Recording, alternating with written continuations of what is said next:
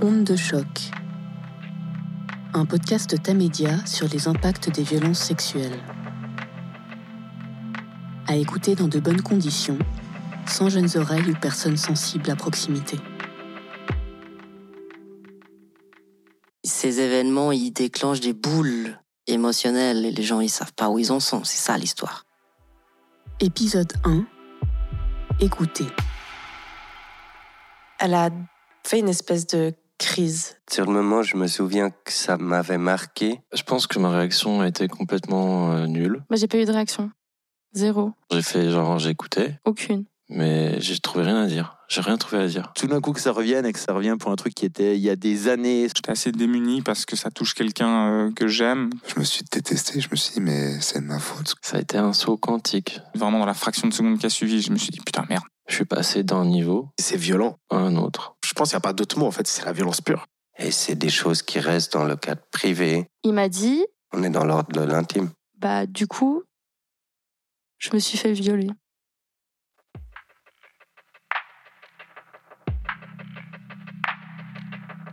Depuis MeToo, on entend beaucoup que la parole est libérée. Mais qui est prêt à l'écouter? Jusqu'où? Et puis, qu'est-ce qui se passe après? Comment on fait quand quelqu'un nous confie avoir subi des violences sexuelles? Quand quelqu'un de proche nous dit avoir été victime de viol? Quand quelqu'un qu'on aime met en mots l'indicible?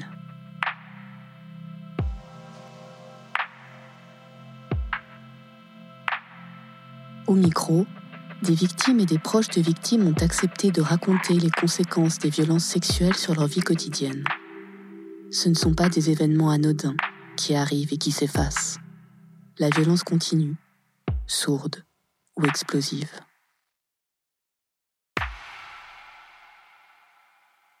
J'étais assez démuni, en fait. J'étais assez démuni parce que ça touche quelqu'un euh, que j'aime et qu'en fait, on n'est pas préparé à réagir à ce genre d'annonce. En tout cas, moi, en tant qu'homme, euh, j'ai. Voilà, je ne sais pas, j'ai pas de formation, j'ai pas fait des études euh, en psychologie, euh, j'ai pas. Voilà, j'étais pas vraiment préparé. J'ai rien trouvé à dire. C'est pas de désintérêt. C'est que je savais absolument pas quoi dire. Qui me disent ça, euh, enfin, je m'attendais vraiment tout sauf à ça. Et du coup, je pense que j'ai juste pas eu de réaction parce que j'ai pas réalisé sur le moment que c'était un viol qu'il avait vécu. Je connaissais personne avant ça, ou de loin, mais en fait, t'as l'impression que quand c'est les autres, c'est loin, c'est comme si c'était pas vraiment réel. Mais quand ça vient dans ton entourage, surtout proche, comme c'est mon copain, tu te dis ah ouais, en fait, ça existe et euh, c'est compliqué quoi. Les violences sexuelles existent tellement qu'en Suisse, une femme sur dix a été violée. C'est l'équivalent de la population de Zurich, la plus grande ville du pays. Si on s'intéresse aux violences sexuelles sans pénétration, le chiffre double. Il s'agit d'une femme sur cinq. Un enfant sur dix a été victime de violences sexuelles dans le cadre familial en France. Deux tiers de filles, un tiers de garçons. À cela, il faut ajouter qu'un tiers de la pédocriminalité a lieu en dehors de la famille. Il n'existe pas d'autres chiffres que ceux de la police sur ces cas en Suisse, ni sur les hommes victimes de violences sexuelles. D'ailleurs, d'après notre code pénal, un homme ne peut pas être violé. Vu la fréquence des violences sexuelles euh, dans les différentes études, y compris en Suisse, on peut dire qu'en effet, toutes et tous, on connaît quelqu'un qui a pu être agressé sexuellement. Alors, c'est pas forcément un viol, hein, ça peut être des contraintes sexuelles, des attouchements ou des histoires d'inceste. Emmanuel Escar, médecin adjoint responsable à l'unité interdisciplinaire de médecine et prévention de la violence aux hôpitaux universitaires de Genève. Il est clair que tout un chacun peut être amené à côtoyer et, ou euh, à recueillir euh, ce type d'histoire. Et puis, il faut savoir quoi faire si jamais on est au courant de ce qui se passe, pour pouvoir donner des premiers conseils. Si la violence vient d'avoir lieu, un suivi euh, médical est recommandé très très très fortement pour que la personne puisse prendre soin de son corps. Paola, permanente psychosociale à l'association Viol Secours. Mais souvent, nous, on intervient dans des parcours à des moments très divers.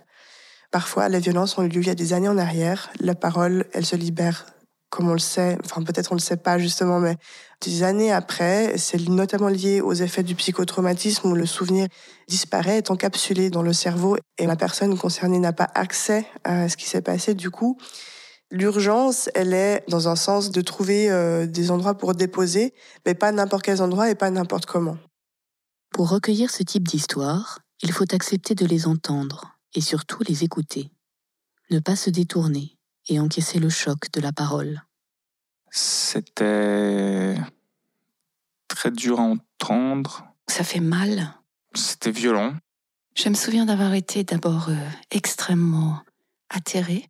Abasourdi, énervé. Il y a de la tristesse, de l'empathie, de la colère quand on m'annonce ça. Il y a deux réactions. Il y a la réaction intérieure, puis il y a la réaction que je renvoie, qui sont quand même bien distinctes.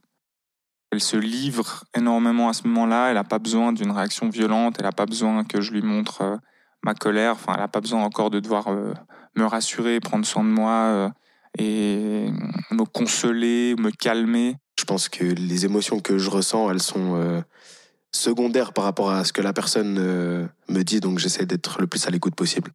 Il faut donc se mettre en condition. Ce qui est en train d'être dit est important. La personne qui recueille la parole ne doit pas s'imposer. Elle doit au contraire s'adapter pour soutenir au mieux et faire de la place à l'autre.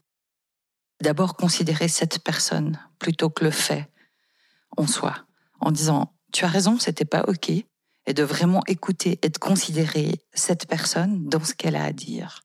Il faut savoir que la présomption d'innocence n'a pas du tout de base scientifique. hein. Emmanuel Escar, psychiatre. Moins de 5% des victimes de violences sexuelles bah, font des fausses allégations, alors qu'on sait que le déni chez les auteurs de violences sexuelles est presque systématique. Ensuite, j'essaye de voir avec la personne, de ressentir si elle est prête à m'en dire plus ou pas, si elle a envie de m'en dire plus ou pas. Je suis toujours un peu dans ces trucs de genre, bah là, la personne est en train de me dire quelque chose, est-ce que je pousse pour lui dire genre, est-ce que tu veux me donner des détails? Et en même temps que ça peut être extrêmement violent aussi, parce que de le dire, c'est d'une certaine manière leur vivre, et c'est aussi mettre des mots sur quelque chose dont on n'a pas forcément envie. Et en même temps, ça peut être violent de pas demander les détails. Je regarde un peu la façon dont la personne amène ça, c'est-à-dire euh, est-ce qu'elle cherche une conversation, est-ce qu'elle cherche euh, du soutien, est-ce qu'elle a juste besoin de le dire? Enfin, ça, ça varie vraiment selon la personne. C'est compliqué, j'ai envie de dire. Et évidemment, ça dépend toujours de si potentiellement je peux connaître l'agresseur ou pas, à quel point aussi euh, elle est proche de moi ou pas, et où en est la personne par rapport euh, à ça aussi. La personne a déjà été, euh, on lui a déjà retiré son consentement lors de la violence sexuelle. Lui imposer un agenda et un dévoilement contre sa propre temporalité au moment où elle n'est pas forcément prête, où elle n'a pas forcément envie, etc., c'est lui imposer une seconde violence. C'est vraiment ce qu'on essaye d'expliquer aux proches, c'est que le plus important, même si ça paraît contre-intuitif, même si on n'est pas d'accord, c'est vraiment respecter le rythme de la personne concernée. Respecter son rythme, comme le dit Paola de Viol Secours, ça veut aussi dire par exemple ne pas la forcer à aller porter plainte. Ne pas la forcer à donner le nom de l'agresseur dans l'idée d'aller faire justice soi-même. Ne pas dire son histoire à des tiers sans son accord préalable. Et puis, ça a l'air un peu idiot et un peu, un peu gentil comme ça. Mais c'est vrai, faire preuve de gentillesse et de compassion, je pense que c'est hyper important dans ces moments-là. Pensais à la tendresse et peut-être aussi l'envie d'exprimer de la tendresse. Si tout à coup cette parole est livrée à quelqu'un d'autre, ben, elle doit être considérée avec délicatesse en fait. C'est un signe de confiance que je trouvais très engageant. Parce que sachant cela, on s'est rapproché à ce moment-là. Il y a quelque chose d'assez étrange de se sentir impuissante et en même temps de ressentir qu'on a quand même une certaine utilité parce que on sent que la personne en face n'en parlerait pas forcément avec n'importe qui et que du coup, j'arrive quand même à avoir une certaine position et une certaine euh, utilité entre guillemets, même s'il y a cette frustration de ne pas pouvoir en faire plus. Croire et soutenir une personne qui se confie à propos des violences sexuelles qu'elle a subies est pourtant fondamental, et loin d'être anodin, comme l'explique le psychiatre Emmanuel Escar. Il est extrêmement important de pouvoir être reconnu à un moment donné comme une victime de violence, et en particulier de violences sexuelles, pour pouvoir avancer. Cette reconnaissance peut être multiple. Elle peut se faire par la famille, elle peut se faire par des amis, elle peut se faire au niveau médical, social et également au niveau judiciaire. Donc toutes ces étapes ne sont pas forcément nécessaires. Le fait d'une simple reconnaissance par un ou une proche ou la famille peut quelquefois suffire. Mais ce qui est important, c'est que ces proches ou ces différents professionnels puissent à un moment dire que c'était interdit ce qui s'est passé et que c'est condamnable. Et puis qu'en effet, ben, c'est normal qu'elle ait des conséquences néfastes sur sa vie, sur sa santé, suite à cela. Pour se faire une idée de l'ampleur de la violence induite par un contact sexuel non consenti, il faut savoir que si une victime se rend directement aux urgences après une agression pour établir un constat, elle est prise en charge par plusieurs spécialistes. Yasmine Abdul-Kadir, médecin adjointe responsable des urgences de gynécologie obstétrique au HUG. On est les gynécologues, les médecins légistes, l'infirmière. C'est le trio de base. Le premier pour l'examen de l'appareil génital féminin. Le deuxième pour déceler les traces de l'agression et en constituer des preuves. La troisième comme personne de référence et accompagnante. Si la victime est de sexe masculin, le gynécologue est remplacé d'office par un proctologue. S'il y a un risque de grossesse, une pilule du lendemain est prescrite. Et dans tous les cas, une batterie de tests est effectuée pour les infections sexuellement transmissibles. Une chlamydia non traitée, par exemple, peut rendre une femme stérile. Une trithérapie est aussi donnée pour minimiser les risques d'une infection au HIV. Le lendemain, psychologue. Car la victime d'un traumatisme est atteinte au plus profond de sa personne, dans son intégrité, une bonne prise en charge psychologique ou psychiatrique, rapide, permet de réduire drastiquement les risques de stress post-traumatique, ou en tout cas d'en limiter les effets. Et après, il y a les infectiologues. Mais bien sûr, on travaille en collaboration avec les urgences de pédiatrie pour les personnes qui ont moins de 15 ans. Et après, en fonction de la situation et des événements, on peut être amené à travailler avec d'autres spécialistes. Par exemple, un ORL en cas de strangulation, un proctologue en cas de lésion anale, les psychiatres de garde, bien sûr. Donc, en fonction de la situation, il y a d'autres professionnels qui peuvent collaborer avec nous. Une violence sexuelle, c'est un moment d'extrême violence. Paola, intervenante psychosociale. Dans lequel on a perdu de l'intégrité physique, psychique et sexuelle. Et du coup, euh, il y a des mécanismes de survie qui viennent se mettre en place pour euh, pouvoir voilà, littéralement survivre à ce qui s'est passé. Et du coup, on fait de la pédagogie, on explique c'est quoi ces mécanismes et pourquoi euh, telle réaction, tel comportement, etc. Parce que si on ne sait rien sur les violences sexuelles, on ne sait pas à quel point leurs conséquences peuvent être diverses et durables. La banalisation, la normalisation des événements est un obstacle à la prise en compte de la portée et des répercussions de la violence, tout comme la hiérarchisation implicite entre les différents types d'agressions sexuelles. Donc la hiérarchisation existe euh, au niveau social, mais aussi au niveau judiciaire.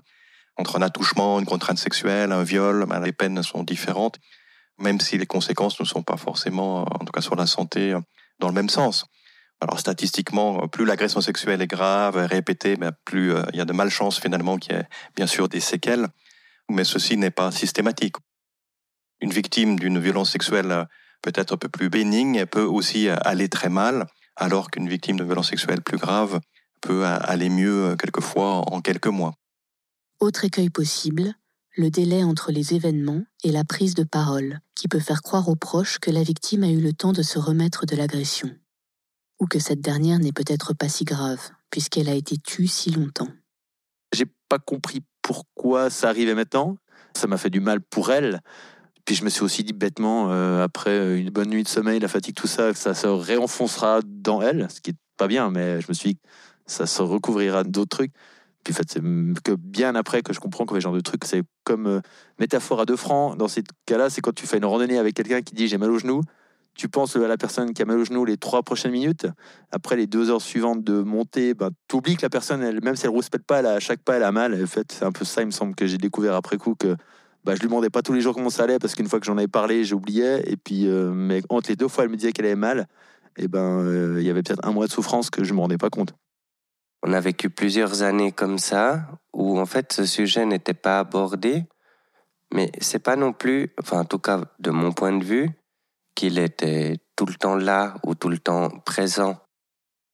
J'ai le sentiment que sur le moment, je me disais qu'il y avait des choses qui allaient pas. Je pense que j'avais à la fois peur d'aborder le sujet pour pas lui faire mal. Et puis, j'en ai parfois honte, mais aussi pour me protéger moi, pour essayer de construire une relation hors de ça, où tout va bien. Et puis, ouais, essayer de ne pas créer des problèmes. Mais qu'elle soit nommée ou pas, qu'elle fasse partie des conversations ou non, qu'on essaie de la faire disparaître sous le silence ou l'oubli, la violence reste. Elle existe, en toile de fond. Ma compagne avait des moments où elle allait moins bien, où elle entrait dans des phases de, de déprime, de dépression, mais je ne pense pas que j'avais les outils pour faire cette analyse, de me dire que, en fait, ce qui n'allait pas, c'est qu'on l'avait agressée quand elle était jeune, et elle non plus, sur le moment. Dans notre relation, en fait, ça a été comme euh, la présence d'un fantôme. Pour moi, c'est un truc qui flotte et qui flottera toujours. Pour toujours. Parfois un jour, sans prévenir, la violence devient évidente. Elle éclate, elle explose, elle saute aux yeux et on ne peut plus s'en détourner. Le moment où elle l'a dit, elle était calme en fait. C'est après, dans les jours qui ont suivi, que ça a pris vraiment de grandes proportions.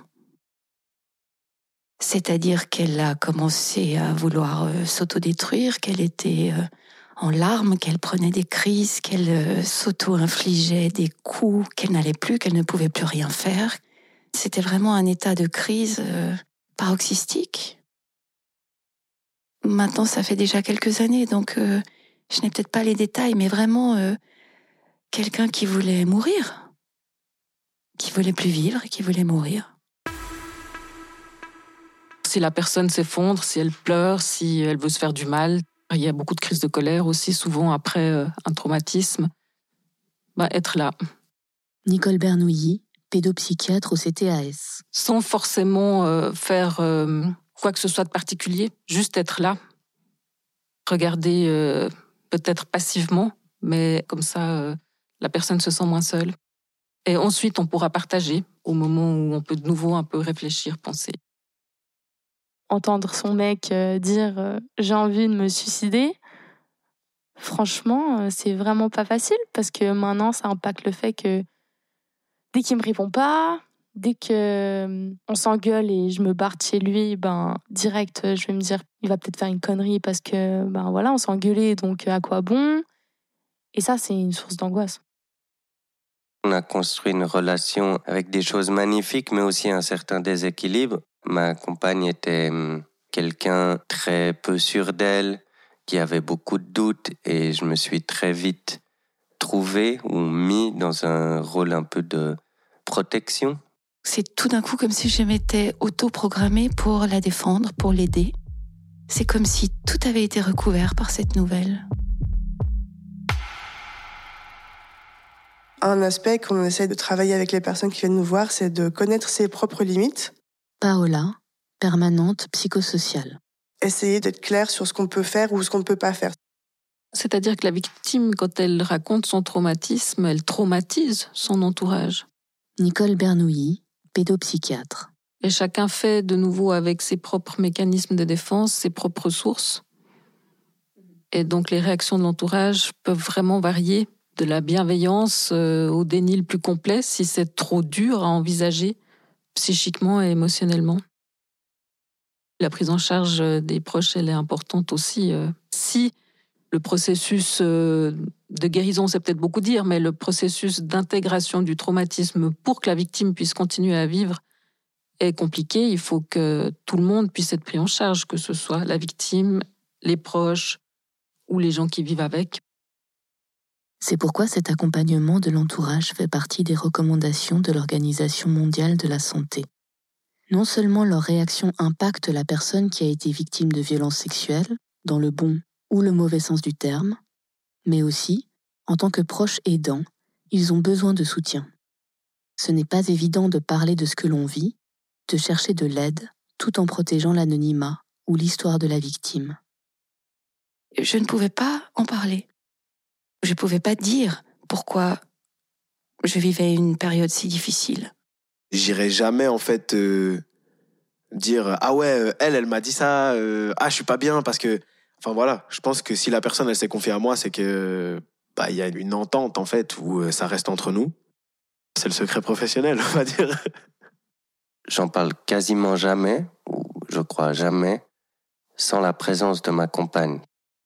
Si j'ai besoin de me confier, pour respecter l'anonymat de ces personnes, je vais vers quelque chose de merveilleux qui s'appelle un psy. J'en ai parlé. J'avais besoin de ne pas garder ça pour moi. Inconsciemment, je pense que je cherchais à faire le point sur ce que je ressentais. Je pense que je cherchais à me rassurer aussi. Parce que je trouve ça trop lourd de garder ça pour soi. Pour pouvoir être plus à l'écoute par la suite. Alors j'en parle anonymement à des gens qui connaissent pas forcément les personnes qui m'en ont parlé. Je dis une amie. J'ai pas envie que ça lui remonte à la figure d'une manière ou d'une autre, ou même de manière très triviale, quoi. Mais quand ce n'est pas une amie, quand c'est ma compagne ou mon frère, difficile d'expliquer la situation sans désigner la victime. La parole libérée s'évapore et est à nouveau recouverte par le poids du tabou, la peur de mettre en danger et de soumettre au jugement d'un tiers une personne aimée. J'en ai parlé à ma mère parce qu'elle voyait bien qu'il y avait quelque chose qui allait pas. Comme je pleurais beaucoup, j'ai pas réussi à ne pas lui dire. J'avais besoin d'en parler et de que quelqu'un puisse euh, comprendre et m'aider. J'ai évoqué ça avec des amis, jamais rentrant dans les détails, puis jamais en allant très profondément aussi pour essayer de comprendre, avoir des solutions et compagnie. Donc j'étais assez discret là-dessus, parce que aussi c'était sa vie. Finalement, j'en ai quand même parlé à des amis très proches, en lesquels j'avais la plus grande confiance. À un moment donné, tu vas quand même te confier avec tes potes pour dire j'ai un petit truc, je sais pas comment faire, mais en fait ça m'a aidé en rien parce que je savais toujours pas comment faire. Il n'y a eu absolument aucune conséquence. C'est même des choses sur lesquelles nous ne sommes pas revenus. Une fois que j'en ai parlé avec euh, justement euh, mon meilleur ami, j'en ai plus vraiment discuté. Ce serait pas mal qu'on puisse en parler. Euh, Je pense que je suis pas le seul mec de mon entourage qui a une compagne euh, ou un compagnon qui a subi des violences sexuelles. Donc je pense qu'on pourrait juste euh, échanger nos ressentis, comment on a dealé avec ça. euh. Il faut que l'on puisse en parler, parce que plus on en parle, et plus les victimes pourront en parler. Mais est-ce que c'est si simple? Dans le prochain épisode, il sera question des mécanismes et des raisons du silence, de leurs conséquences et de la violence des mots.